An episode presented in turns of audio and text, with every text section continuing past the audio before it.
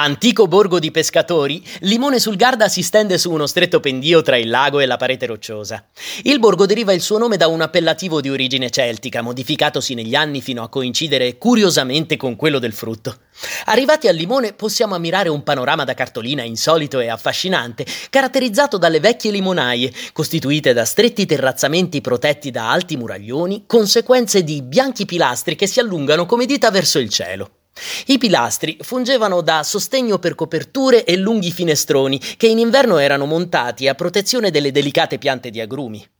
La visita alla storica limonaia Del Castel, struttura settecentesca distribuita su quattro piani, opportunamente recuperata e mantenuta in efficienza dal comune, ci permette di apprezzare le tecniche di coltivazione e di capire come questa estrema produzione sia stata in passato un'importante fonte di reddito.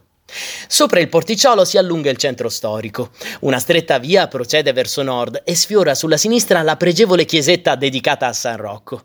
La comoda passeggiata, inizialmente stretta fra le mura delle case, diventa poi più aperta, tra uliveti e limonaie, con spettacolari affacci sul lago e sulla sponda opposta, dominata dal Monte Baldo. Dopo un paio di chilometri il tracciato affianca la Statale Gardesana e qui inizia il nuovissimo percorso ciclopedonale. Avvicinandoci all'abitato, l'attenzione viene subito attirata dalle monumentali limonaie.